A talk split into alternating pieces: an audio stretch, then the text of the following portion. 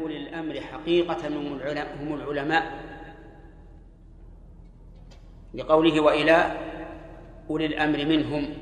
وهذا كالتفسير لقوله تعالى يا أيها الذين آمنوا أطيعوا الله وأطيعوا الرسول وأولي الأمر منكم.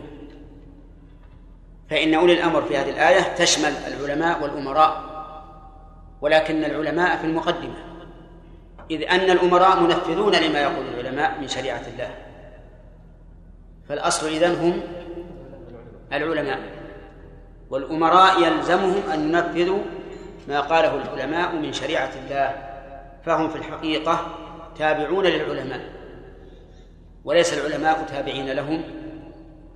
اللهم إلا أن يقدر الله أمرا تنعكس فيه الأحوال وتكون العلماء وراء الأمراء فإن هذا انقلاب وعكس إذ أن الواجب أن يكون الأمراء خلف العلماء لأن العلماء عندهم من شريعة الله ما ليس عند الأمراء لا سيما في الأزمان المتأخرة أما في عهد الخلفاء الراشدين فالخليفة هو أعلم الناس بشريعة الله ومن فوائد الآية الكريمة التعمق في التثبت يؤخذ من أين؟ من قوله الذين يستنبطونه ولم يقل لعلموه فهنا إظهار في موضع الإضمار. لأن الأصل ولو ردوه إلى الرسول وإلى أولي الأمر منهم لعلموا. لكنه قال لعلمه الذين يستنبطونه. فأظهر في موضع الإضمار لهذه الحكمة. إن هؤلاء لهم نظر بعيد عميق. كالذي يستنبط إيش؟ الماء. وأنا قلت لكم في الدرس الماضي. أنه مأخوذ من استخراج الماء لأن الأنباط كانوا هم الذين يتولون استنباط المياه حين آه، كان في عهد الأمة الإسلامية الزاهد طيب. ومن فوائد الآية الكريمة بيان فضل الله عز وجل علينا باتباع الشريعة. لقوله ولولا فضل الله عليكم ورحمته لاتبعتم الشيطان. ومن فوائدها أنه ينبغي للإنسان أن يلجأ إلى الله عز وجل في ابتغاء الفضل لا إلى غيره لقوله ولولا فضل الله. ومن فوائد الآية الكريمة أنه ليس ليس أمامنا إلا سبيلان. خالد بن خلف ما هما؟ نعم. لقوله لاتبعتم الشيطان. فإذا الحق أو الضلال. قال الله تعالى فماذا بعد الحق إلا الضلال؟ وفي هذا رد على القائلين بالمنزلة بين منزلتين وهم المعتزلة. ومن فوائد الآية الكريمة ذم من اتبع الشيطان. وأنه قد تخلى قد تخلى الله عنه فلم يؤته من فضله الفضل الخاص بقوله لاتبعتم الشيطان فإن قال قائل بأي وسيلة نعلم أن هذا طريق الشيطان أو طريق الرحمن قلنا الأمر واضح. الحق بين ظاهر أبلج والباطل بين. لا يخفى على أحد. ما وافق شريعة الله فهو طريق إيش؟ طريق الرحمن. وما خالف شريعة الله فإنه طريق الشيطان. هذا هذا هو الميزان. صاحبنا اختلف. نعم. هذه موسى يمكن حركه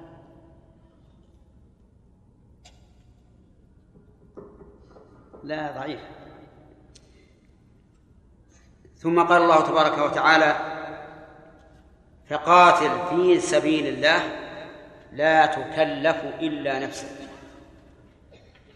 الفاء عاطفة وقاتل فعل أمر والخطاب للرسول صلى الله عليه وعلى آله وسلم لقوله لا تكلف إلا نفسك. ولا يظهر أن يكون الخطاب موجها لمن يتأتى خطابه لقوله لا تكلف إلا نفسك وحرض المؤمنين. وفي سبيل الله متعلق بقاتل. لا تكلف إلا نفسك. في هذه الآية إشكال الطاهر. ما هو؟ إيش الإشكال؟ إشكال من حيث الإعراب. أي والقاعدة؟ الرفع. على أنها على أنها نائب فاعل هذا ما يتبادر إلى ذهن ذهن بعض الناس. كالذي قرأ إن استثنى من حيوان يؤكل رأسه. لكن الواقع أن الأمر ليس كذلك. لأن قوله لا تكلف إلا نفسك نائب الفاعل مستتر.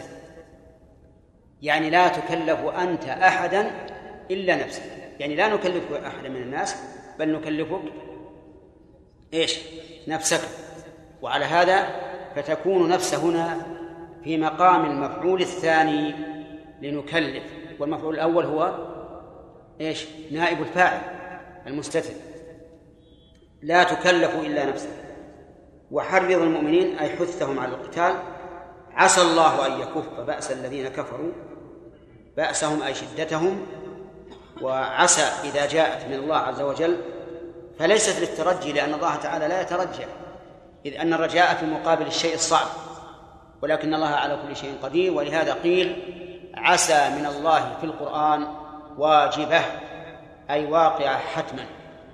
عسى الله أن يكف بأس الذين كفروا ولكن الله عز وجل يجعلها على هذه الصيغة حتى لا يأمن الإنسان مكر الله عز وجل.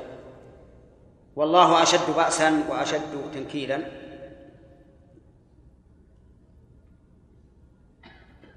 يقول الله يقول الله عز وجل لنبيه عليه الصلاة والسلام قاتل في سبيل الله حتى وإن لم يقاتل معك أحد. لا تكلف إلا نفسك. أما وظيفتك مع المؤمنين فهي وظيفة التحريض حرضهم على القتال. لكن لكنك مكلف بهم تأثم إذا لم يقاتلوا لا ليس كذلك. ثم إذا قاتلت وحرضت المؤمنين وقاتلوا فحينئذ يكون النصر فيكف الله سبحانه وتعالى بأس الذين كفروا. والله أشد بأسا وأشد تنكيلا. إذن هذه الآية لها ارتباط بما سبق لأن المقام كله مقام بيان المنافقين الذين هم أذل الناس وأخذلهم عند القتال. في هذه الآية فوائد كثيرة منها وجوب القتال في سبيل الله. لقوله قاتل في سبيل الله والأصل في الأمر الوجوب. وقد اختلف العلماء رحمهم الله هل قتال المؤمنين للكافرين قتال الطلب أو قتال دفاع؟ والصواب أنه قتال طلب. الصواب أنه قتال طلب. لكنه ليس لإكراه الناس على الإيمان لأن هذا لا يمكن. كما قال تعالى أفأنت تكره الناس حتى يكونوا مؤمنين؟ لكنه قتال طلب أن يكون دين الله هو الأعلى وكلمته هي العليا. فإن آمن فهو, فهو في الطبقة العليا وإن بقي الإنسان على كفره واستسلم لحكم الله أي لدين الله فبذل الجزية فحينئذ نقر. لكنه في بذل الجزية يكون ذليلا أو أو عزيزا. يكون ذليلا. إذا لو سألنا سائل هل قتال الكفار قتال دفاع أو قتال طلب؟ فالجواب قتال طلب لكنه ليس قتال إكراه على الإسلام لأن الله تعالى يقول أفأنت تكره الناس حتى يكونوا مؤمنين؟ وهذا استفهام للإنكار وكذلك يقول لا إكراه في الدين. لكنه يطلب قتال طلب. إيش؟ ما هو المطلوب؟ أن تكون كلمة الله العليا. هذا المطلوب. يكون الإسلام هو الظاهر المهيمن. من أسلم فهو في الإسلام وفي ظله وهو في الطبقة العليا من طبقات بني آدم ومن لم يسلم فهو في ظل الإسلام أيضا إذا بذل الجزية عن يد وهو صاغر. ومن فوائد هذه الآية الكريمة وجوب الإخلاص بقوله في سبيل الله. ما عدا سبيل الله فبماذا يوصف؟ في سبيل الطاغوت. قال الله تعالى الذين آمنوا يقاتلون في سبيل الله والذين كفروا يقاتلون في سبيل الطاغوت فقاتلوا أولياء الشيطان. إن كيد الشيطان كان ضعيفا. طيب أسباب القتال أو الحوامل على القتال كثيرة. منها أن تكون كلمة الله العليا وهذا في سبيل الله. ومنها الحمية يقاتل لقوميته وهذا في سبيل الطاغوت. المقاتل حمية في سبيل الطاغوت. اللهم إلا أن يقول إني أقاتل حمية لأن قومي مسلمون فأقاتل دفاعا عن إسلامهم. فحينئذ يكون قاتل إيش؟ في سبيل الله. يقاتل شجاعة. هذا أيضا ليس في سبيل الله هذا في سبيل الطاغوت. لكن كيف يقاتل شجاعة؟ الإنسان الشجاع يحب أن يقاتل ويجد ألذ شيء في حياته أن يكون مقاتلا في صف القتال فهو قرة عينه فحينئذ يقاتل شجاعة. هذا ليس في سبيل الله.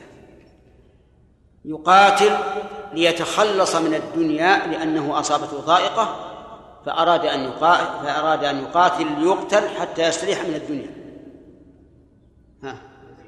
ليس في سبيل الله. هذا في سبيل الطاغوت وربما يقول إنه قاتل نفسه لو قتل. لأنه ما أراد أن تكون كلمة الله العليا لكنه بدل أن ينتحر بنفسه فيأخذ السكين ويقد بطنه ذهب يعرض رقبته لسوء الأعداء هذا ليس في سبيل الله. يقاتل رياء ليقال ما أشجع الرجل. هذا ليس في سبيل الله. هذا في سبيل الطاغوت والعياذ بالله. وربما يكون هذا أخطرهم لأنه أظهر أنه يريد التعبد لله وهو عابد لهواه. على كل حال أسباب القتال كثيرة وبواعثه كثيرة لكن متى يكون في سبيل الله والغامدي أحمد يبين لنا؟ إيش؟ إذا قاتل لتكون كلمة الله العليا. بارك الله فيك. طيب من فوائد هذا هذا الحديث؟ لا يستطيع. نعم. من فوائد هذه الآية أنه لا يكلف أحد هداية أحد. حتى الرسول صلى الله عليه وسلم الذي هو أهدى الخلق وأعظمهم هداية لا يمكن أن يكلف هداية أحد. دليله؟ لا تكلف إلا نفسك وعليه. فإذا دعوت إلى الله أمرت بمعروف نهيت عن منكر ولم يستجب لك فإن الله قال لنبيه لعلك باخع نفسك ألا يكونوا مؤمنين. لا تهلك نفسك. لا يكون في قصة صدرك حرج ولا ضيق. ما دمت قمت بالواجب. فإن أزمة القلوب بيد من؟ بيد الله عز وجل. ولو شاء ربك لجعل الناس أمة واحدة. كثير من الناس عنده غيرة ومحبة للخير يأمر بالمعروف وينهى عن المنكر ويدعو إلى الله فإذا لم يجب ضاق صدره حتى اختلت عباداته بنفسه. وصار يهتم وينشغل بأحوال الناس عن أحوال نفسه وهذا غلط.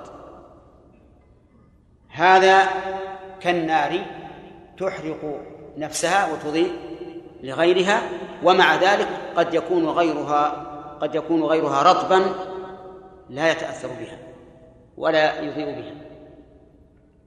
ومن فوائد هذه هذه الآية الكريمة أنه يجب على الإنسان مراعاة نفسه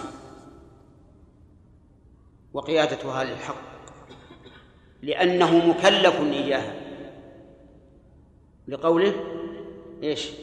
لا تكلف إلا نفسك أنت مكلف بنفسك.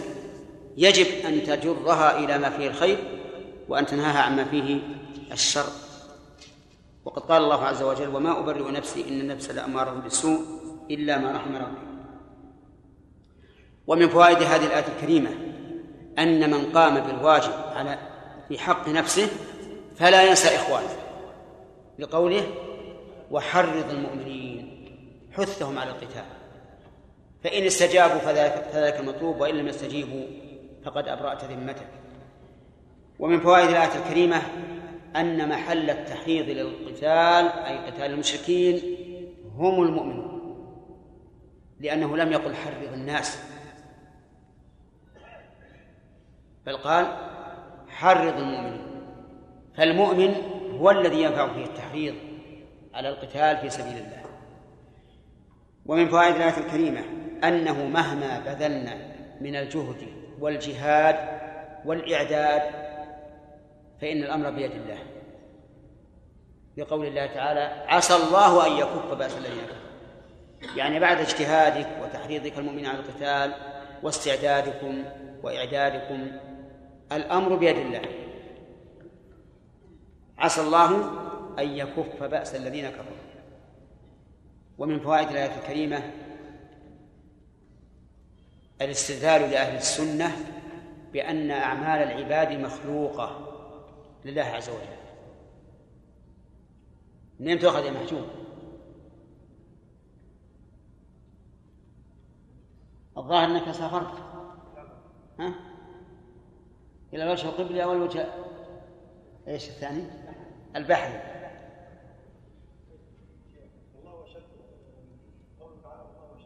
خطأ. نعم. فنسب.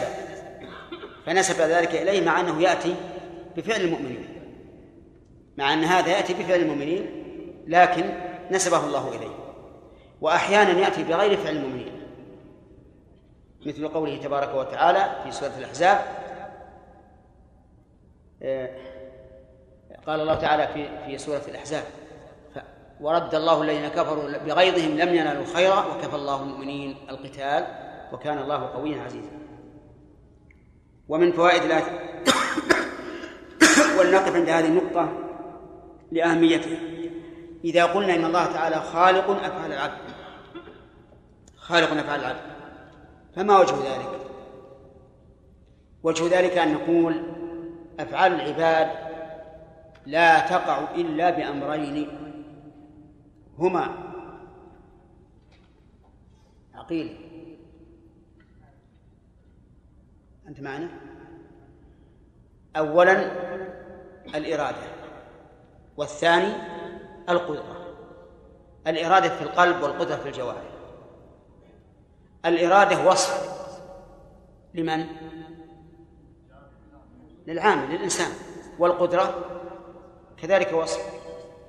وصف قائم بذاته. والخالق للذات هو الله بالاتفاق. وخالق الذات خالق لأوصافها خالق الذات خالق لأوصافها وبهذا نعرف أن أفعال العباد مخلوقة لله عز وجل. لأنها صادرة عن إرادة جازمة وقدرة لا عجز فيها على هذا المقدور وكلاهما وصفان في مخلوق ووصف المخلوق يكون مخلوقا. ويبقى النظر هل الإنسان مجبر أو مخير؟ نقول مخير ليس مجبرا. ولهذا إذا وقع الفعل عن إجبار لم يؤاخذ به الإنسان حتى لو كان أكبر شيء. من كفر بالله من بعد إيمانه إلا من أكره وقلبه مطمئن بالإيمان ولكن من شرح بالكفر صدرا فعليهم غضب من الله ولهم عذاب عظيم. فالإنسان إذن إيش؟ مخير لا شك. لكننا نعلم أنه لن يفعل فعلا أو يترك شيئا إلا بعد مشيئة الله. إلا أن هذه المشيئة أعني مشيئة الله لا يمكن الاطلاع بها إلا بعد وقوع المشاء. صح ولا لا؟ لأن مشيئة الله غيب. لا ندري عنها. حتى يقع الشيء. إذا وقع الشيء علمنا أن الله شاء. أما قبل ذلك لا نعلم. فلا يكون في ملك الله عز وجل ما لا يشاءه أبدا. كل ما في الكون فهو بمشيئة الله عز وجل. ومن فوائد الآية الكريمة أن الكافرين لهم بأس لهم بأس وقوة لكنهم تحت قوة الله. لقوله عسى الله أن يكف بأس الذين كفروا. وأنت لا تنبهر بقوة الأعداء فإنهم ليسوا عند قدرة الله شيئا. ليسوا شيئا. فرعون كان يفتخر بأن بأن الأنهار تجري من تحته وبماذا هلك؟ بالماء اللي هو من الأنهار. عاد افتخروا بقوتهم وقالوا من أشد منا قوة؟ فأهلكوا بالريح اللطيفة. سهل. الأحزاب أعجبتهم كثرتهم وحاصروا المدينة وأجلاهم الله تعالى بالريح.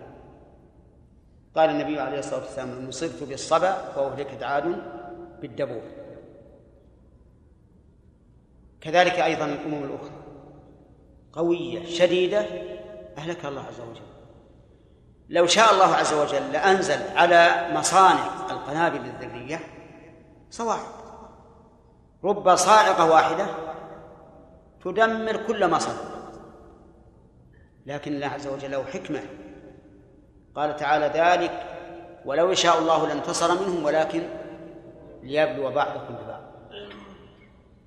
ثم سل المؤمنين فقال والذين قتلوا في سبيل الله فلن يضل أعمالهم سيهديهم ويصلح بالهم ويدخلهم الجنة عرفها لهم اللهم اجعلنا منهم.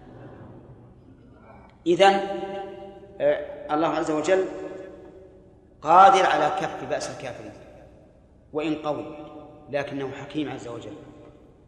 ومن فوائد الآية الكريمة جواز استعمال اسم التفضيل في الصفات المشتركة بين الله وبين الخلق.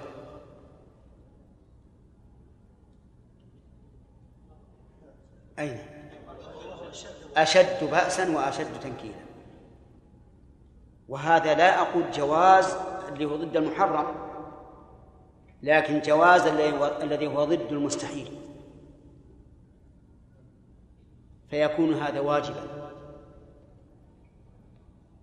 وقد تعجب من بعض العلماء رحمهم الله أنهم يمتنعون من اسم التفضيل ويحولونه إلى اسم فاعل خوفا من أي نعم خوفا من تنقص الله عز وجل. فيقولون إن ربك هو أعلم أي إن ربك هو عالم. سبحان الله أنت أعلم بالله من نفسه. الله يقول عن نفسه أعلم؟ وأنت تقول عالم. ثم إنك أيها المسكين إذا قلت الله عالم جعلته مع الخلق مشاركا على وجه السواء. لكن إذا قلت أعلم جعلته أعلم من الخلق ولا يمكن أن يكون مثله. لكن مشكلة الأمر أن الإنسان إذا لم تكن نيته على الاستقامة الطيبة ولا ندخل في النيات لكن من أراد الحق تبين له طريق الحق. والأمر واضح. وعلى هذا فنقول استعمال اسم التفضيل في الصفات المشتركة بين الله وبين الخلق هو الواجب. للإنسان علم والله أعلم. للإنسان قدرة والله أقدر. له قوة والله أقوى. له سمع والله أسمع. له بصر والله أبصر. وهلم جرا طيب. له حياة والله أكمل. أكمل حياته. وامشي على هذا. ومن فوائد هذا هذه الآية الكريمة إثبات البأس والتمكين لله عز وجل. وهذا أيضا جاءت بالقرآن. فجعلناها نكالا لما بين يديه وما خلفه. ينكل الخلق أي يحذرهم من أن يقعوا فيما يكون سببا لعقوبتهم. ثم قال الله تبارك وتعالى من يشفع شفاعة حسنة يكن له نصيب منها ومن يشفع شفاعة سيئة يكن له كفل منها. من هذه شرطية؟ فعل الشرط يشفع. ردوا علي أنا غلطت. يشفع. ولا يجوز يشفع. لا لأن من شرطية تجري من يشفع. وجواب الشرط قوله يكن. وقوله يشفع شفاعة سيئة يكون له كفل منها. وكان الله على كل شيء مقيتا أي حفيظا. في هذه الآية نعم. يقول من يشفع شفاعة الحسنة. الشفاعة هي جعل الش... جعل الوتر شفعا. يقال شفع الشيء جعله شفعا بعد أن كان وترا. فإذا جعلت الثلاثة أربعة هذا شفع. الخمسة ستة شفع. لكنها في الاصطلاح التوسط للغير التوسط للغير بجلب منفعة أو دفع مضرة. بجلب منفعة أو دفع مضرة. شفاعة رسول الله صلى الله عليه وعلى آله وسلم في أهل الموقف أن يقضى بينهم من أي قسمين؟ من دفع المضرة. وفي أهل الجنة يدخلوها من جلب المنفعة. طيب. هنا يقول من يشفع شفاعة حسنة. يشفع شفاعة حسنة إما أن يكون المراد حسنة بالنسبة للمشفوع له وإن لم تكن من الحسنات الشرعية وإما أن تكون حسنة أي من من الحسنات الشرعية. وكلاهما صحيح. من يشفع شفاعة حسنة شرعا أو حسنة باعتبار المشفوع له.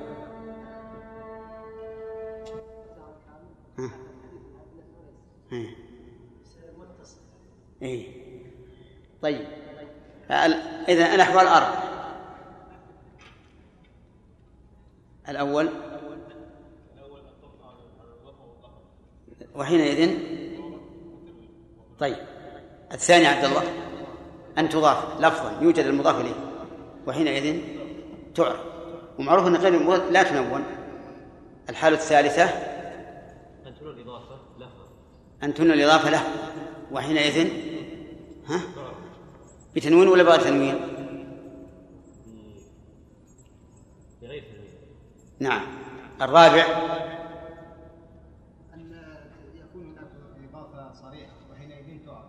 إيش؟ قلناها يا شيخ. لا قلناها الآن. نعم. أي أنت؟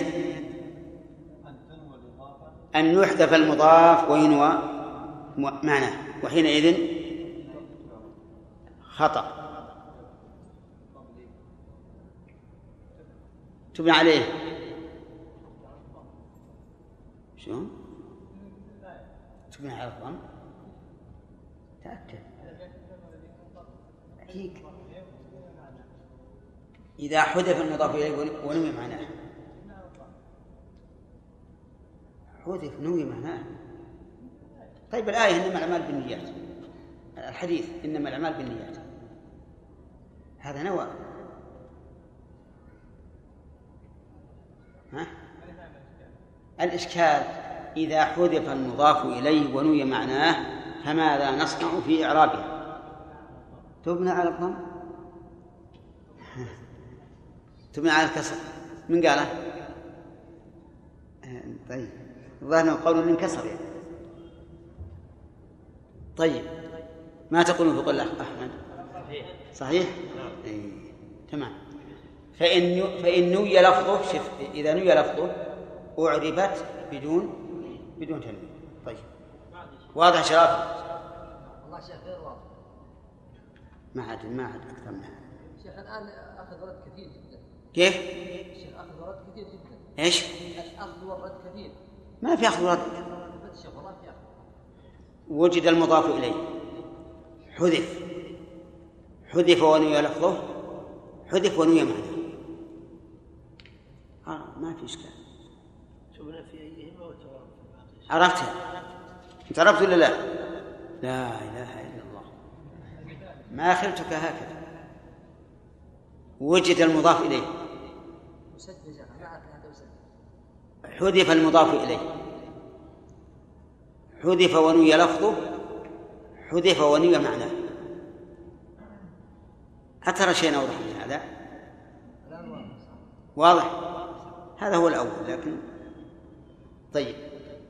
تبنى في حال واحدة فقط. تبنى على الضم في حال واحدة. إذا هذف المضاف إليه ونوي معناه. يعني ما نوي إن لفظه معناه. وفي الحقيقة أن الإنسان قد يعجز عن معرفة هل نوي اللفظ ولا نوي المعنى. فما هو العلامة؟ العلامة إن رأيتها مبنية على الضم فالمنوي المعنى. وإن رأيتها معربة بدون تنوين فالمنوي اللفظ. ففي الحقيقة هنا ما نعرف ما هو المنوي إلا بأثره. إن بنيت فهو فالمعنى منوي إن لم تبنى ها؟ فاللفظ إذا لم تنون فإن نونت نونت. مقطوعة الإضافة يعني كأن المتكلم لا يطرأ على باله أن تكون مضافة. هنا. يقول أكثر من مصحف. يقول الطالب كمال الجزائري سمعت بعض الدعاة يذكر في قوله تعالى فقاتل في سبيل الله لا تكلف إلا نفسك. قال هذا خطاب للنبي صلى الله عليه وعلى آله وسلم وأمته تتأسى به. فيجب على كل فرد من الأمة الإسلامية النفرة للقتال حيث لو لم لو لم يخرج للقتال سواء. فما قولكم في تفسير هذا الداعية؟ نقول هذا غلط. ولم يقل به أحد من العلماء. لكن نقول إن هذا يقصد به حث الصحابة على أن يخرجوا مع النبي عليه الصلاة والسلام. يقول محمد العنزي نعم هل يجوز جمع العصر مع صلاة الجمعة في حالة السفر؟ جمع تقديم الجواب لا يجوز. أن تجمع العصر إلى الجمعة وذلك لأن السنة إنما وردت في الجمع بين الظهر والعصر والجمعة ليس الظهر.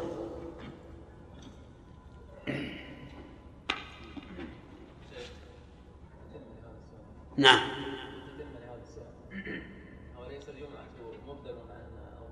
لا ليست بدلا عنها مستقلة.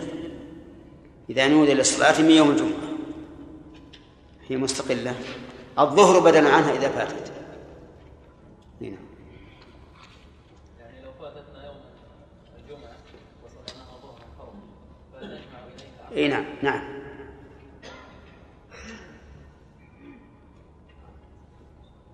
سمع. أعوذ بالله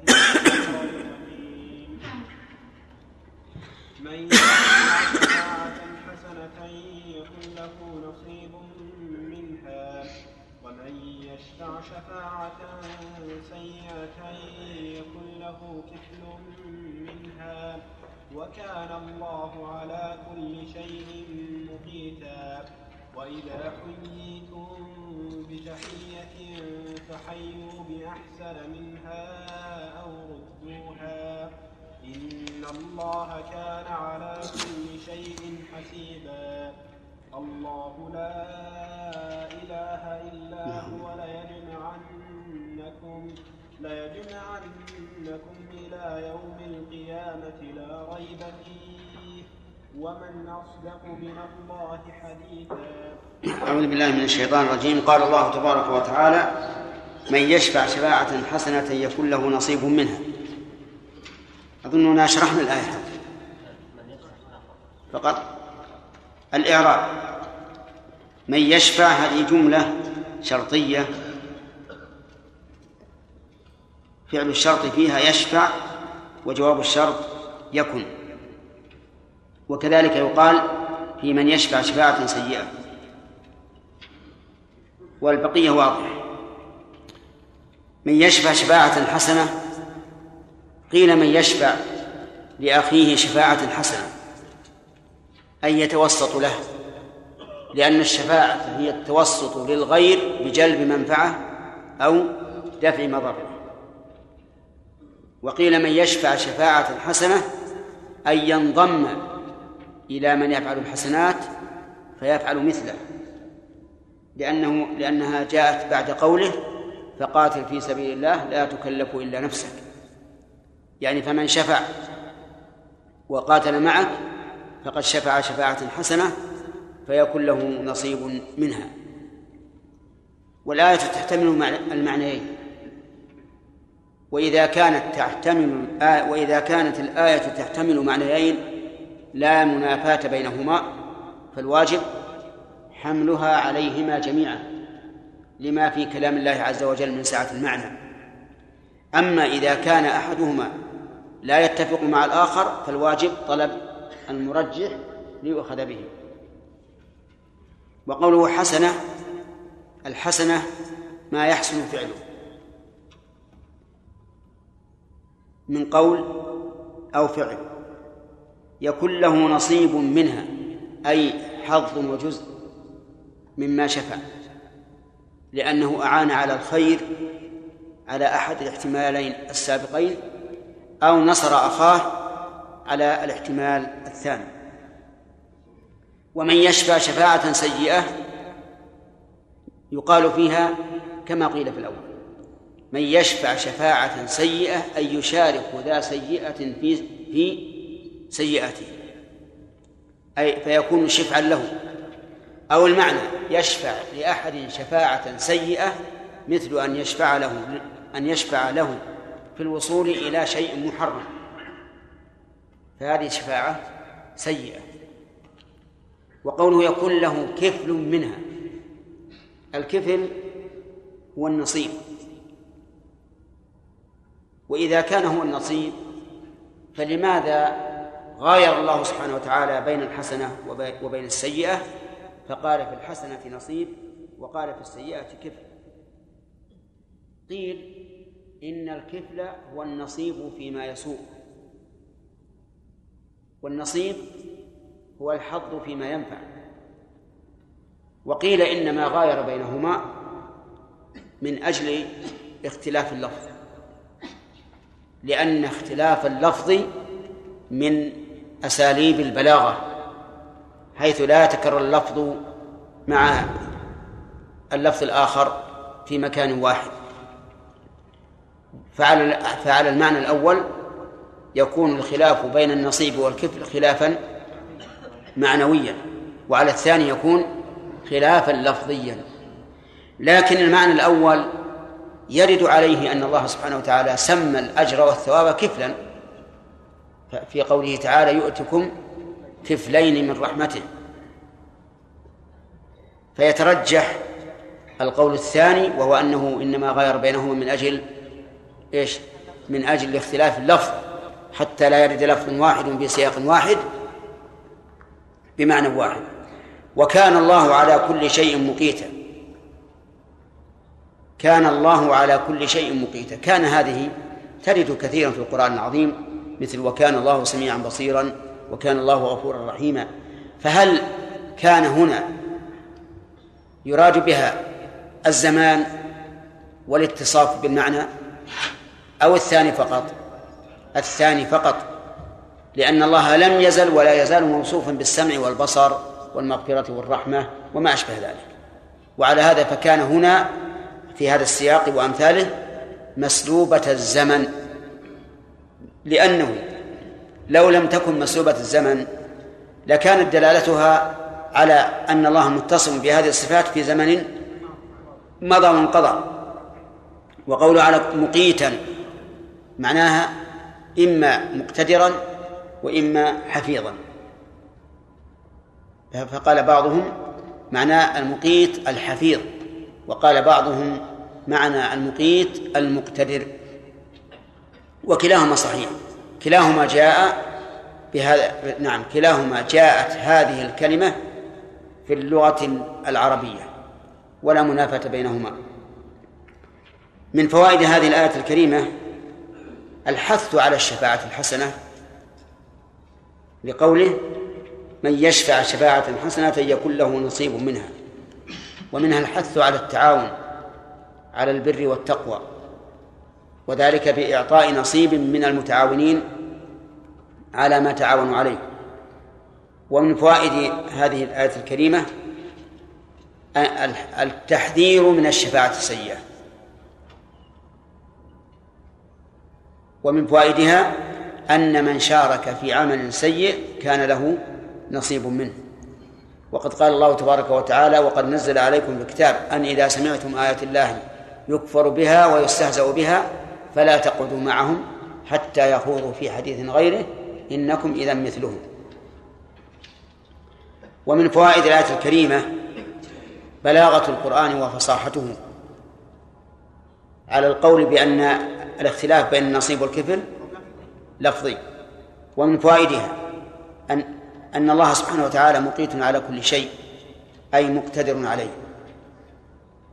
ويلزم من هذا أن يحذر الإنسان من مخالفة الله لأن الله تعالى حفيظ عليه ومقتدر عليه.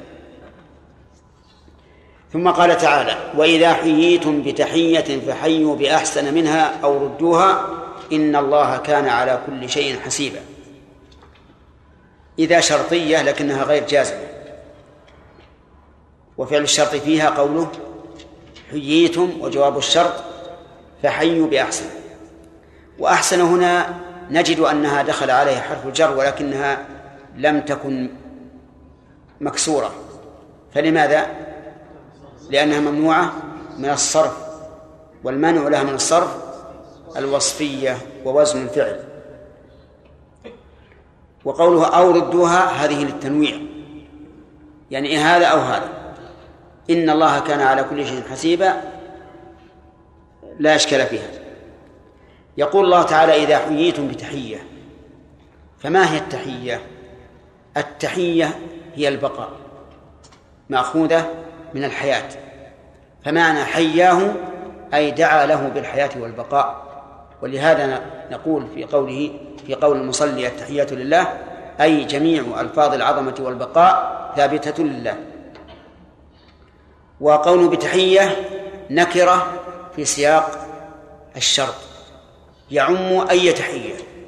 كل ما يدل على أن هذا تحية فإنه داخل في الآية الكريمة. وقوله فحيوا بأحسن منها أي ردوا هذه التحية بأحسن منها. بالكمية والوصفية. أو ردوها أي حيوا بمثلها إن الله كان على كل شيء حسيبا أي محاسبا لكل أحد. كل شيء فالله حسيب. من يعمل مثقال ذرة خيرا يره ومن يعمل مثقال ذرة شرا يره. وقيل معناه حسيبا أي كافيا. لقوله تعالى ومن يتوكل الله فهو حسبه. والمعنيان يعني صحيحان. في هذه في هذه الآية الكريمة فوائد. منها وجوب رد وجوب رد التحية. لقوله فحيوا والأصل في الأمر الوجوب. ومن فوائدها أن رد التحية يكون على وجهين. فاضل نعم مجزئ وأفضل. المجزئ مأخوذ من قوله أو ردوها والأكمل والأفضل من قوله بأحسن منها. وقدم الأحسن على على المثل لأنه أكمل وأفضل. ومن فوائد هذه الآية الكريمة مراعاة الإسلام للعدل لقوله فحيوا بأحسن منها أو ردوها. ومن فوائدها أنها عامة في كل من ألقى إلينا التحية أن نحييه بمثل ما حيانا أو أكمل. سواء كان مسلما أو كافرا صغيرا أو كبيرا الآية عامة. ولهذا قال حييتم بالبناء للمجهول ولم يقل حياكم المسلمون وبناء على ذلك نقول إذا سلم علينا أهل الكتاب فقالوا السلام عليكم بلفظ صريح نقول عليكم السلام أما بلفظ محتمل فإننا نقول عليكم فقط ومن فوائد هذه الآية الكريمة أنه لا يجزئ الرد في السلام إذا قال المسلم السلام عليك فقلت أهلا وسهلا. لماذا؟ لأن هذه التحية ليست مثلها ولا أحسن منها. إذ أن قول المسلم السلام عليكم دعاء لك بالسلامة من كل الآفات. من كل الآفات البدنية والمالية والقلبية وكل الآفات. لكن أهلا وسهلا ماذا تفيد؟ ما تفيد إلا مجرد إلا مجرد الترحيب بالإنسان. فهي ليست مثلها وليست أحسن منها. طيب ومن فوائد هذا هذه الآية أنه يطلب من المسلم عليه أن أن يسلم أن يرد بأكمل إما بالكمية وإما بالكيفية. فإذا قال السلام عليك فالأحسن السلام عليك ورحمة الله. نعم الأحسن عليكم عليك السلام ورحمة الله. هذا بإيش؟ بالكمية. الكيفية إذا قال السلام عليك بصوت مرتفع مسموع يدل على التواضع. فقلت عليك السلام بصوت مثله أو أبين. فهذا رد صحيح بالكيفية. لكن لو قال السلام عليك بلفظ بين صريح رفيع ثم رددت عليه بأنفك بكلام ربما يسمع أو لا يسمع فهذا لم يرد ولم يقم بالواجب بل هو آثم. لأن الله أمر بردها أو بأحسن أو أحسن منها. ومن فوائد هذه الآية أنه لو حياك إنسان بقوله أهلا وسهلا فقلت أهلا وسهلا بك فإن ذلك جائز. لكن يحسن ولا سيما لطلبة العلم أن يبينوا لهذا الرجل أن السلام المشروع هو السلام عليك لكن هو إذا رد بمثل ما ما قال كفى. ثم إن للسلام آدابا معروفة مطولة مبسوطة في كتب أهل العلم. ففي كتب الفقهاء ذكروا كثيرا من آداب السلام في آخر كتاب الجنائز حين ذكروا السلام على المقابر تطرقوا للسلام على الأحياء. وفي كتب الآداب أيضا شيء كثير من هذا. ثم قال نعم ومن فوائد الآية الكريمة أن الله عز وجل حسيب على كل شيء. يعني أنه يحاسب كل من عمل عملا بما يقتضيه عمله. على أحد القولين في حسيبا وعلى القول الثاني أنه كاف لكل من توكل عليه. ومن فوائدها من فوائد الآية الكريمة التحذير من عدم رد التحية بمثلها أو أحسن. يؤخذ من قوله إن الله كان على كل شيء حسيبا. يعني فاحذر أن تتعرض لمحاسبة الله عز وجل. ثم قال تعالى الله لا إله إلا هو ليجمعنكم إلى يوم القيامة لا ريب فيه ومن أصدق من الله حديثا. الاسم الكريم الله مبتدأ. وجملة لا إله إلا هو خبر المبتدأ وإله اسم لا وخبرها محذوف تقديره حق وهو الواقع بعد إلا بدل من الخبر المحذوف. هذا أحسن ما قيل في إعرابها. وقوله ليجمعنكم إلى يوم القيامة اللام واقعة في جواب قسم مقدر والتقدير والله ليجمعنكم وعليه فتكون هذه الجملة مؤكدة بثلاثة مؤكدات وهي القسم المقدر واللام ونون التوكيد. وقول لا ريب فيه هذه لا النافية للجنس واسمها وخبرها ريب اسمها وخبرها فيه. وهل الاستفهام وهل النفي هنا بمعنى الأمر أو بمعنى الطلب على الأصح. هل هو بمعنى الطلب؟ أي لا ترتاب فيه أو هو خبر على ظاهره. فيه قولان للعلماء والصحيح أنه خبر على ظاهره.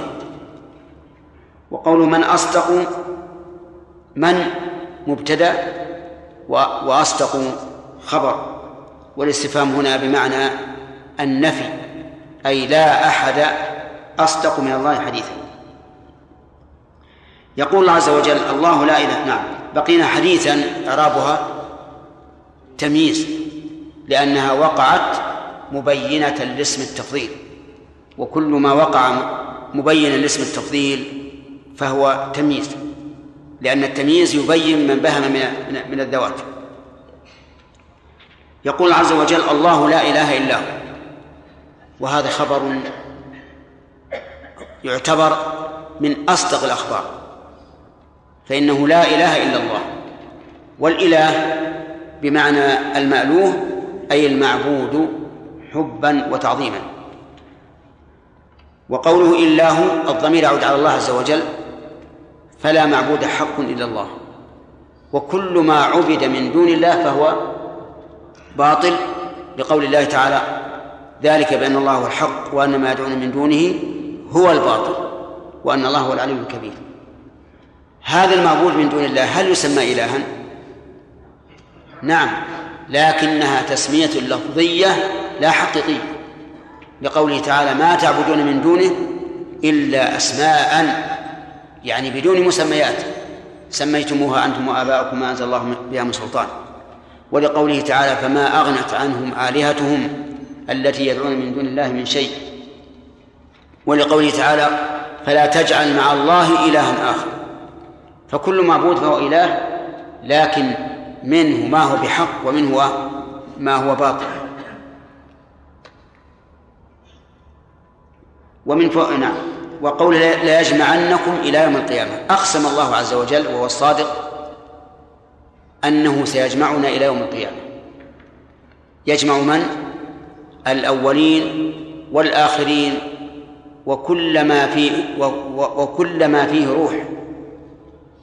قال الله تعالى وإذا العشار عطلت وإذا الوحوش حشرت. كل شيء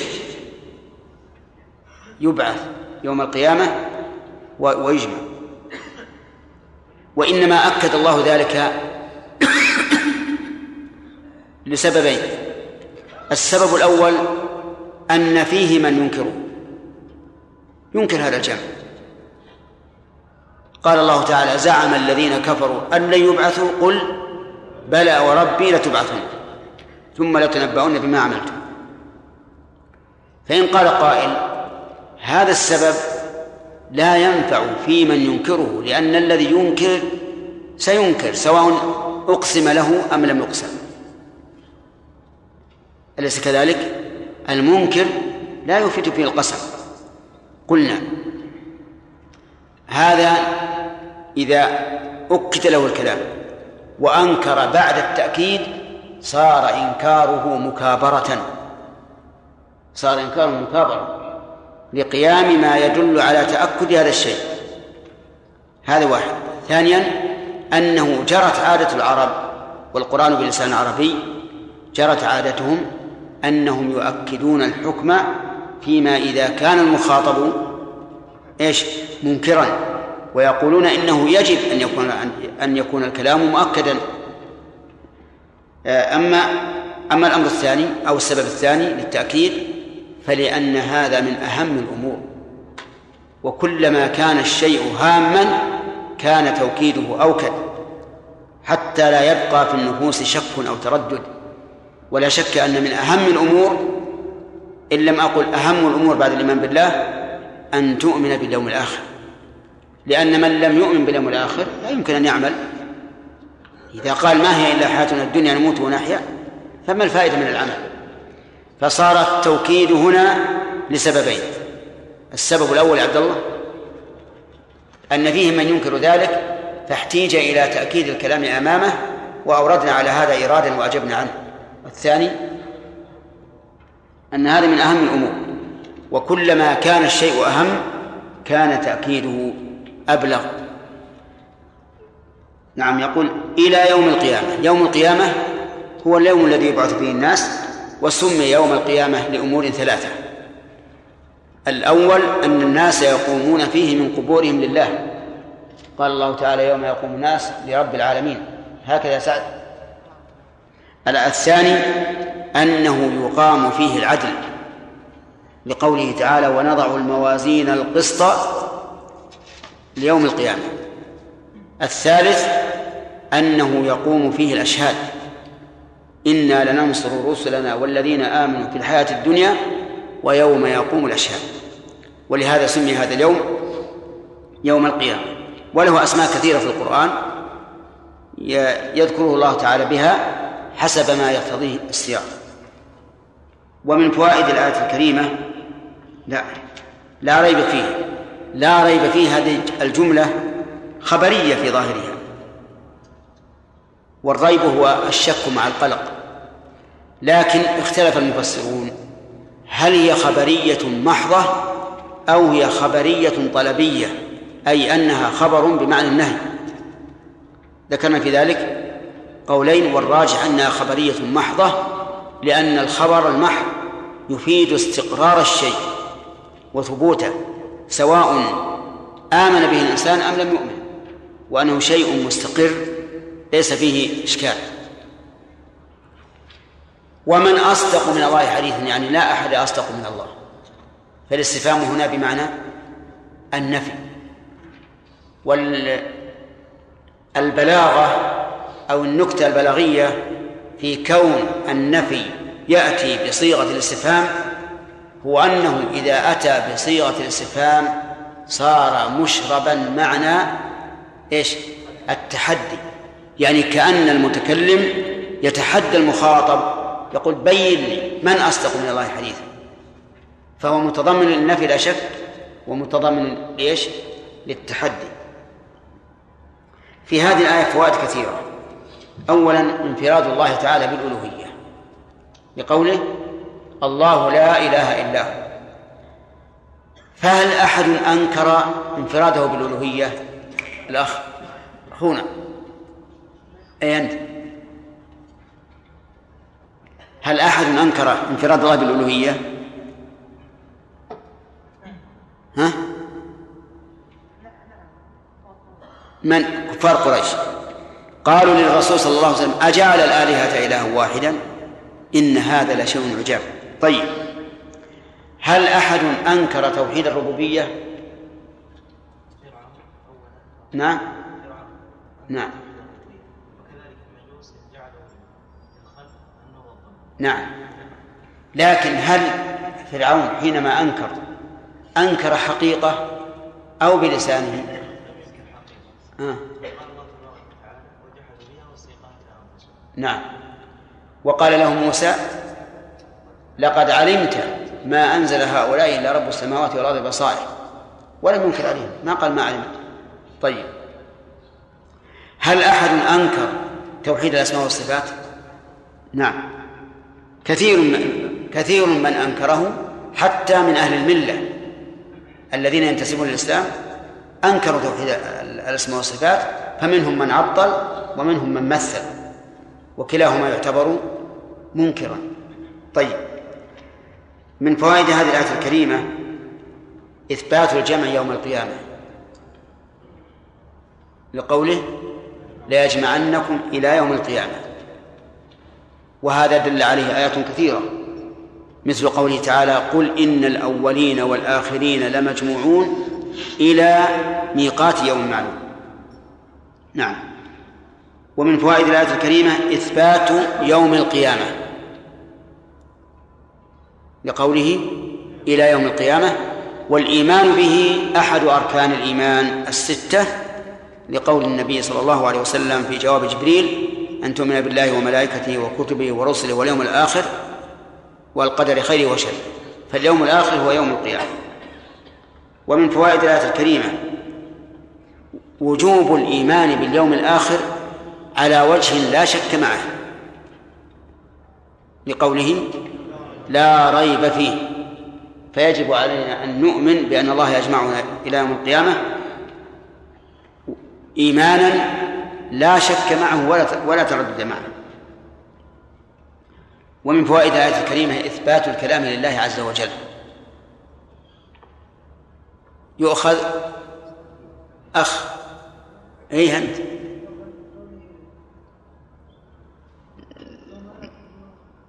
ها؟ هل أنت سارح أو غافل؟ غافل. حدا خالد.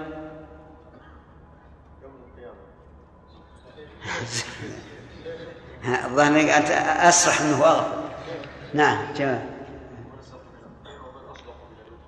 طيب من أصدق من الله حديثا؟ تأخذها من قوله من أصدق أو من قوله حديثا؟ أو منهما جميعا؟ نعم كيف ذلك؟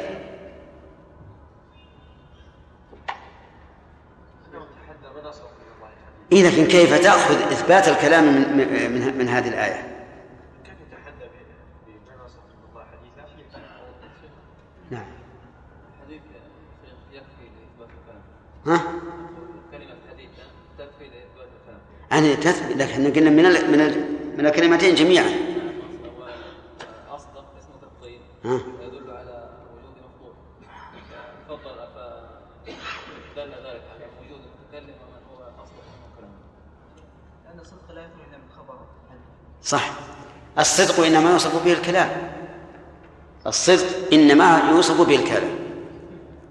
حديثا الحديث هو الكلام خبر وعلى هذا فيكون إثبات كلام الله عز وجل من الكلمتين جميعا من أصدق ومن حديث. والصدق مطابقة الخبر للواقع أو مطابقة الواقع للخبر. والواقع للخبر. ها ما دمنا قلنا مطابقة مفاعلة تكون من جانبين. طيب إذا مطابقة الخبر للواقع أو الواقع للخبر هذا هو الصدق. طيب. ومن فوائد الآية الكريمة أن كلام الله تعالى وخبره صدق. لا كذب فيه بوجه من الوجوه. لقوله من أصدق أي من اسم التفضيل. لأن اسم التفضيل يجعل المفضل في قمة الوصف. في قمة الوصف. وعلى هذا فليس في كلام الله سبحانه وتعالى شيء من الكذب إطلاقا. ومن فوائد الآية الكريمة وجوب الإيمان بما أخبر الله به عن نفسه وعن أمور الغيب كلها. لقوله من أصدق فإذا أخبر الله عن نفسه بشيء أو عن أمور غائبة بشيء وجب علينا تصديقه. ومن فوائد الآية الكريمة وصف كلام الله تعالى بالحديث. لقوله ومن أصدق من الله حديثا وهو كذلك. لكن هل الحديث يعني الخبر أو يجوز أن يكون المراد به أنه حادث بتكلم الله به. الثاني نعم الثاني هو هو المراد. فكلام الله عز وجل باعتبار أصله من الصفات الذاتية لأنه تعالى لم يزل ولا يزال متكلما كما أنه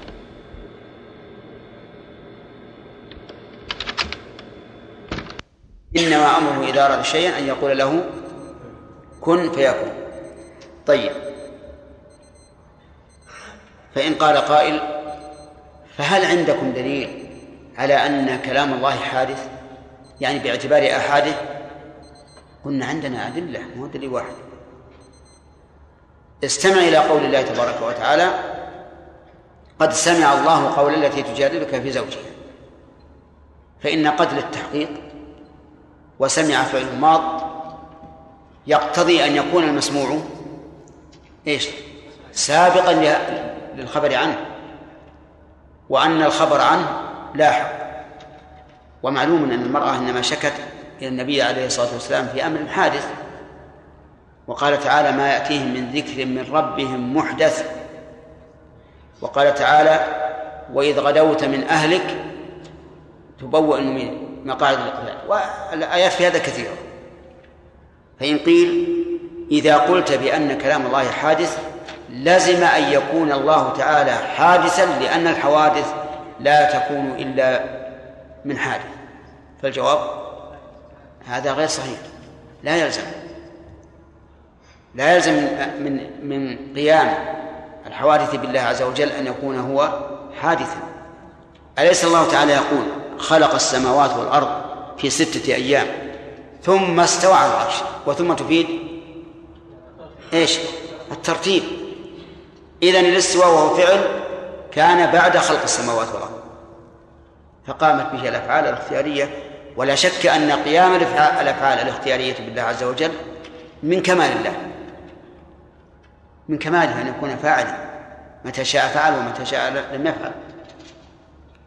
وأما من قال إنه يلزم قيام من قيام الحوادث به أن يكون حادثا فهذه قضية غير مسلمة ولا صحيحة. والله أعلم. نعم. كيف نقول المشركين العرب إيش؟ كيف نقول ان العرب كانوا توحيد الربوبية. نعم. كانوا يشركون في الأسباب. ين- ينسبون الأمور إلى الاصنام وهذا شرك في الاسباب توحيد الربوبية. نعم. لكن إذا سئل من من خلق السماوات والأرض؟ من رب السماوات الكون لا. هم ما يرون هذه الأصنام تفعل كما يفعل الله عز وجل. يرون أنها وسائل. نعم. بارك الله فيكم. بعض بعضهم يقول إن الاله هو ما قصد لو قصد لو قصد العبادة. نعم. وليس المعنى حبا وتعظيما نعم. واستدلوا بحديث ابي وقت الليثي نعم. خرجوا مع النبي صلى الله عليه وسلم نعم فقالوا للشيخ اجعلنا ثلاث انواع هم قصده في وانكر عليهم النبي صلى الله عليه وسلم ارادوا التبرك بها نعم كيف نجيب عنها؟ نجيب عن هذا بأنهم اجعل لنا ذات أنوار للتبرك بها وهذا يتصل بتوحيد الربوبية ثم إن قولنا حبا وتعظيما إنما هو لله, لله, لله الحق. وقد يكون الباطل بما قام في قلب العابد من الشبهة قد يحب الأصنام ويعظمها ولهذا افتخر بها أبو سفيان في أحد وقال أعلو هبل ولهذا كانوا يحلفون بها. كل هذه يدل على تعظيمها لكنها ليست أهلا للتعظيم. تعريف هذا الشيخ يعني يصدق فيما ليس له حقيقيه بما ليس إيش؟ فيما ليس في آلة حقيقية في غير الله عز وجل. أي ما الإله هو قصد للعباد هم يقصدون عبادتها لكن كونهم يقصدون عبادتها يقصدون عبادتها هل هو لمحبتها وتعظيمها لذاتها أو لأنها تقربهم من الله زلفى؟ الثاني لأنهم يقول ما نعبدهم إلا ليقربونا إلى الله زلفى. نعم الذين يقولون ان هذه الاناشيد تحث على الجهاد من باب قوله تعالى الحرب المؤمنين يقول هذا يكون ذلك وجه وشلون؟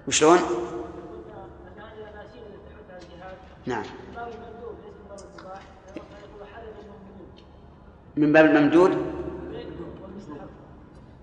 من باب المندوب؟ أي أي القصائد؟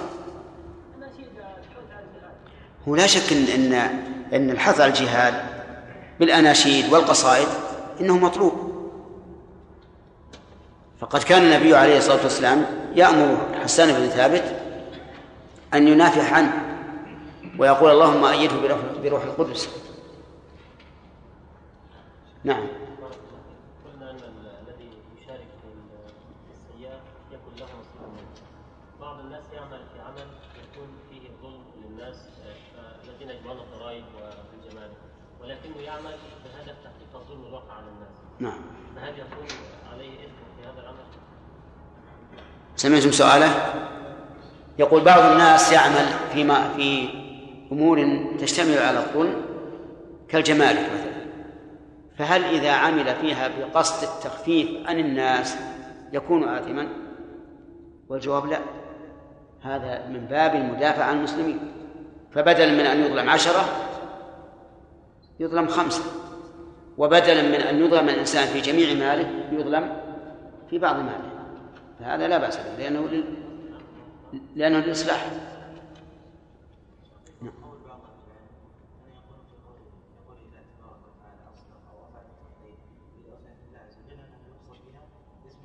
نعم. يكون بين شيئين نعم. فيقول لو ان قلنا التقدير قلنا أبدا. سمعتم كلامه؟ بعض العلماء يفسر اسم التفضيل فيما يكون من صفات الله باسم الفاعل فيقول أعلم بمعنى عالم أصدق بمعنى صادق أحسن بمعنى محسن. وهذا غلط هذا غلط عظيم. ونقص في مدلول الكلمة. أيما أبلغ أن تقول عالم يشترك فيه كل الناس على حد سواء. أو أعلم بحيث لا لا يساوي أحد في علم الثاني لا شك. صادق وأصدق. صادق يشاركه كثير من الناس. أصدق لا يشاركه أحد. بل إن الله قال آه الله خير أما يشرك. نعم.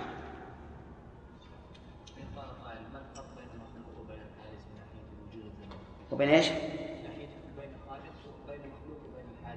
نعم. نعم. المخلوق والحادث لا فرق بينهم فرق عظيم. الفرق الع- العظيم هو أن الحادث قد يكون صفة وقد يكون مخلوقا بائنا فكلام الله عز وجل ليس ليس مخلوقا بائنا عن, الله لكنه يتكلم به وكلامه به الآن ليس أزليا بل هو حادث. إيش؟ لا ما الصفة غير الموصوف لكنها قائمة به فالطول مثلا ليس هو الطويل لكنه قائم بالطول. والعلم غير العالم لكنه قائم به. آه، غرني موسى.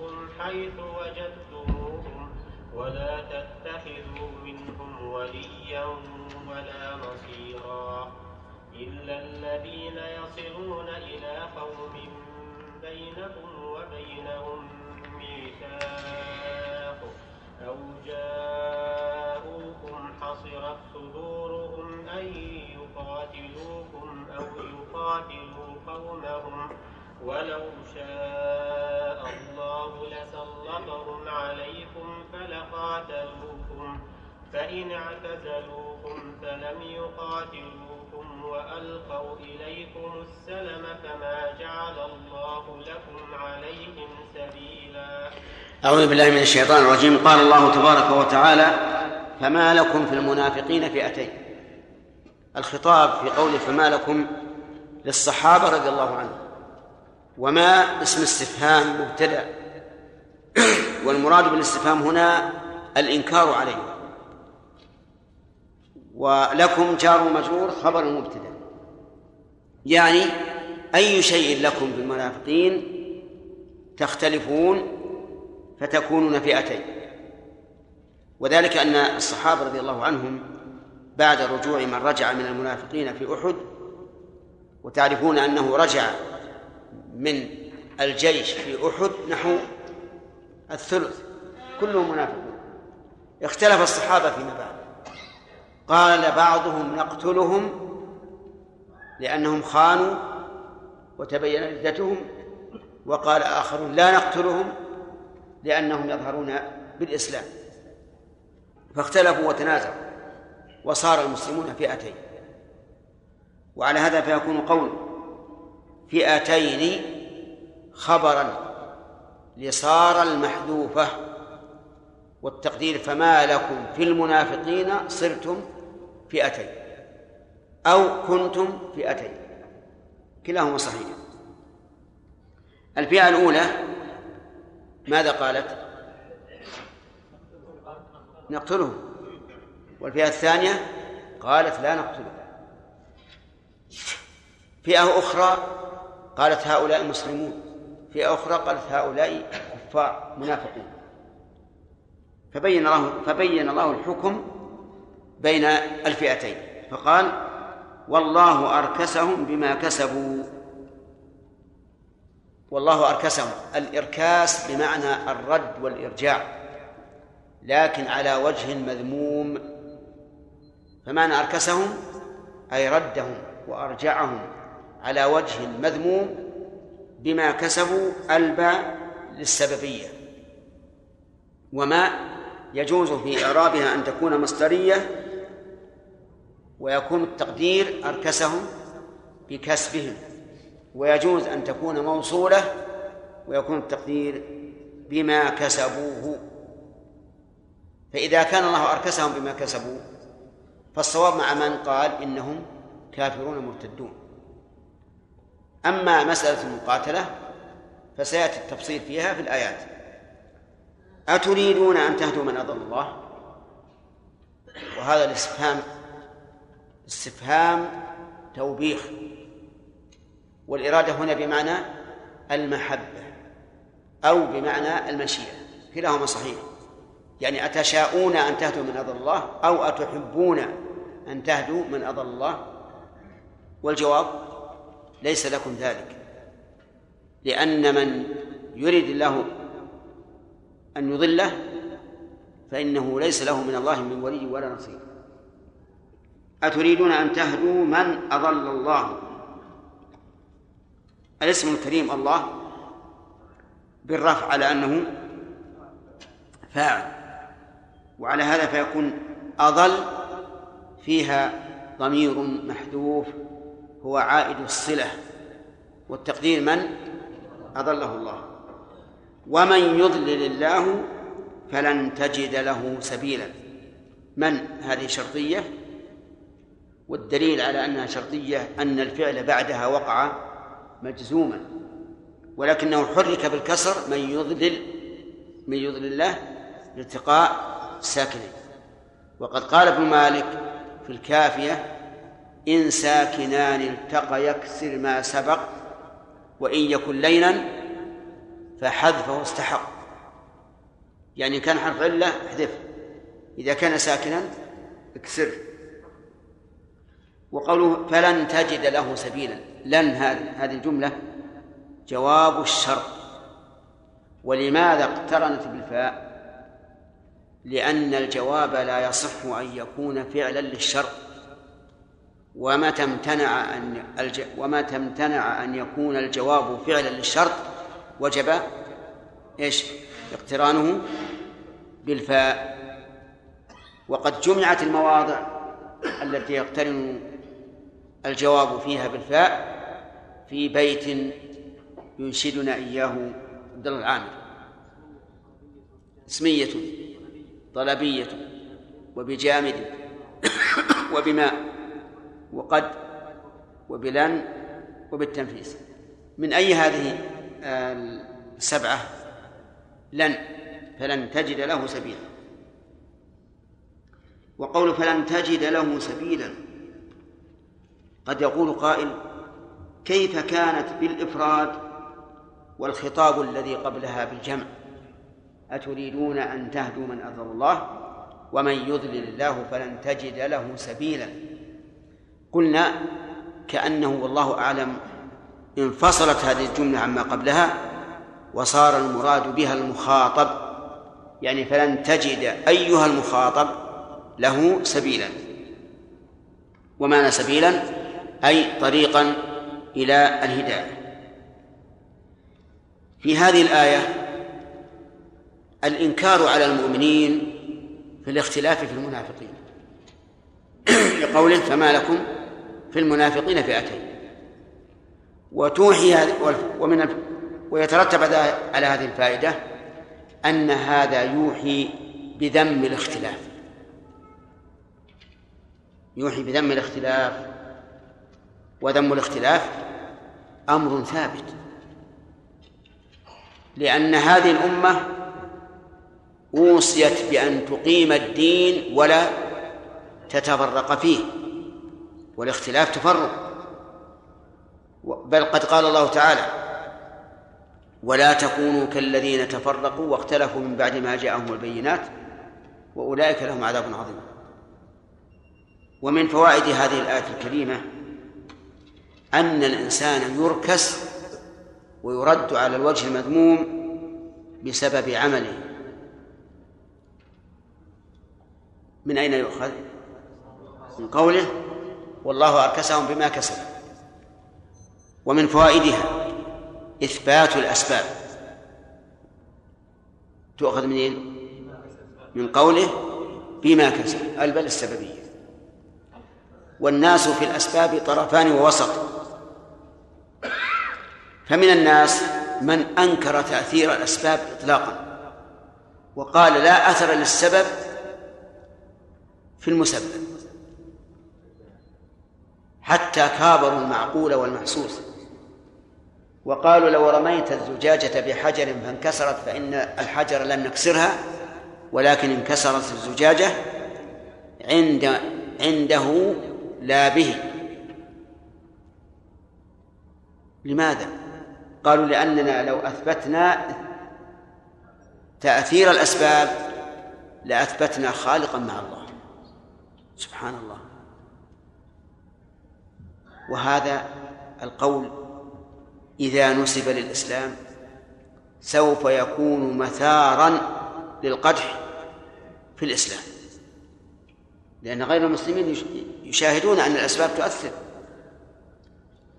الطرف الثاني من يقول إن الأسباب لها تأثير بمقتضى طبيعتها لا بأن الله سبحانه وتعالى جعل فيها القوى المؤثرة. وهؤلاء قد ضلوا وأشركوا جعلوا مع الله شريكا. هؤلاء أيضا على على ضلال. والقسم الثالث قالوا إن للأسباب تأثيرا بما أودع الله فيها من القوى الفاعلة وليست هي التي تفعل وهؤلاء هم أهل الحق وأهل الصواب. فالله تعالى هو الذي جعل الإحراق في النار فتحرق وجعل الكسر في الحجر يقع على الزجاجة فتنكسر والدليل على هذا أن الله تعالى قال في نار إبراهيم كوني بردا وسلاما على إبراهيم. وطبيعة النار إيش؟ الحرارة والإحراق الإهلاك لكن قال لها كوني بردا وسلاما على إبراهيم فكانت بردا وسلاما عليه. إذن الأسباب لا تؤثر بذاتها ولكن بما أودع الله فيها من القوى الفاعلة. ومن فوائد الآية الكريمة أن الأعمال قد تكون سببا لردة الإنسان وكثرة معاصيه. السيئة تجذب السيئة والصغائر بريد الكبائر والكبائر بريد الكفر. وهذا واضح أركسهم بما كسبوا. فإذا رأيت من نفسك إركاسا والعياذ بالله. فانتشلها بالتوبة والاستغفار لله عز وجل وسؤال الله الثبات. ولا تتهاون. لا تتهاون. لا تقل إن شاء الله يقوى إيماني. بعد. من الآن من حين أن تحس بالمرض فعليك بالدواء. ومن فوائد هذه الآية الكريمة الرد على الجبرية. الرد على الجبرية. من أين تؤخذ؟ من قوله بما كسب. فأثبت لهم كسبا والجبرية يقولون إن الإنسان لا كسب له وعمله مجبر عليه. ومن فوائدها الرد على القدرية. من أين تؤخذ؟ من قوله والله أركسهم. أركسهم.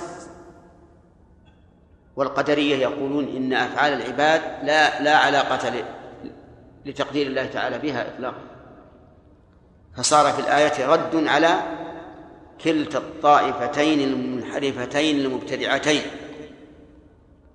أهل السنة والجماعة يقولون للإنسان فعل ينسب إليه حقيقة والمقدر لهذا الفعل من؟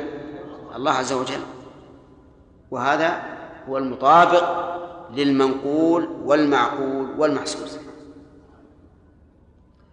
ومن فوائد الآية الكريمة توبيخ أولئك المؤمنين الذين يريدون أن يهدوا من أضل الله. لقوله أتريدون أن تهدوا من أضل الله. فإن قال قائل يشكل على هذا إشكالا إشكالا كبيرا الدعوة إلى الله عز وجل ومحاولة إصلاح الخلق.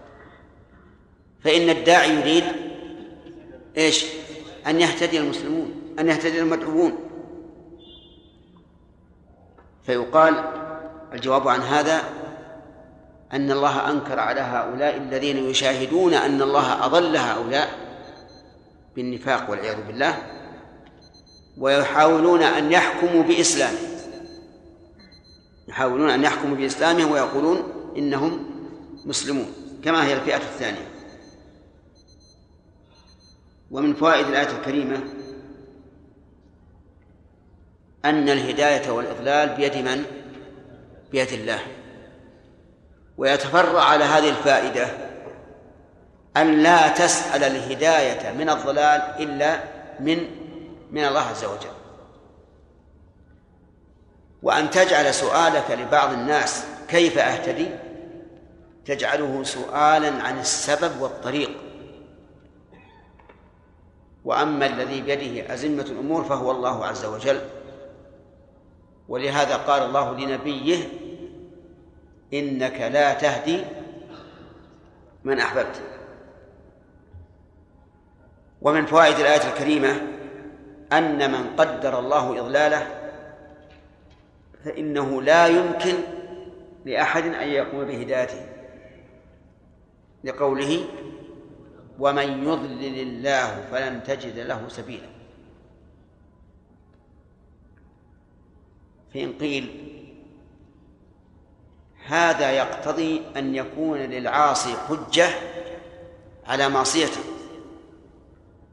فيقول من من يضلل الله فلن تجد له سبيلا. فما الجواب؟ الجواب عن هذا أن يقال لا حجة في هذا للعاصي إطلاقا. وذلك لأن الإنسان لا يعرف أن الله أضله إلا بعد أن يضل هو.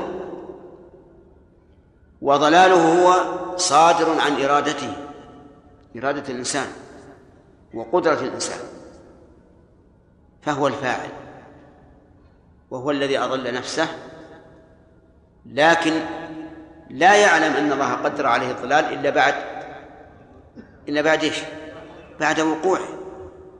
فكيف يحتج بحجة لا يعلم بها إلا بعد وقوع الشيء؟ هذا باطل. ومن فوائد الآية الكريمة بيان أن الأمور بيد الله سبحانه وتعالى. أتريدون أن تهدوا من أضل الله؟ وإذا آمنت بذلك فلن تسأل الهداية إلا ممن؟ إلا من الله عز وجل. نعم. ثم قال تعالى ودوا لو تكفرون كما كفروا فتكونون سواء. ودوا الفاعل هم المنافقون. لأن السياق فيه. وقول لو تكفرون كما كفروا لو هنا مصدرية. أي ودوا كفركم. فهي بمنزلة أن.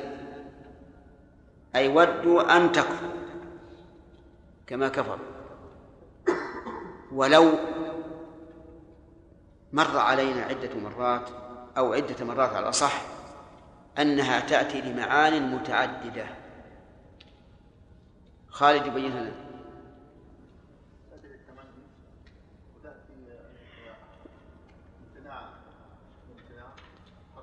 تأتي مصدرية كما هنا وتأتي للتمني. تأتي شرطية. تكون حرف امتناع لامتناع. وإذا أردت أن تعرف معاني الحروف فعليك بكتاب مغني لابن هشام رحمه الله.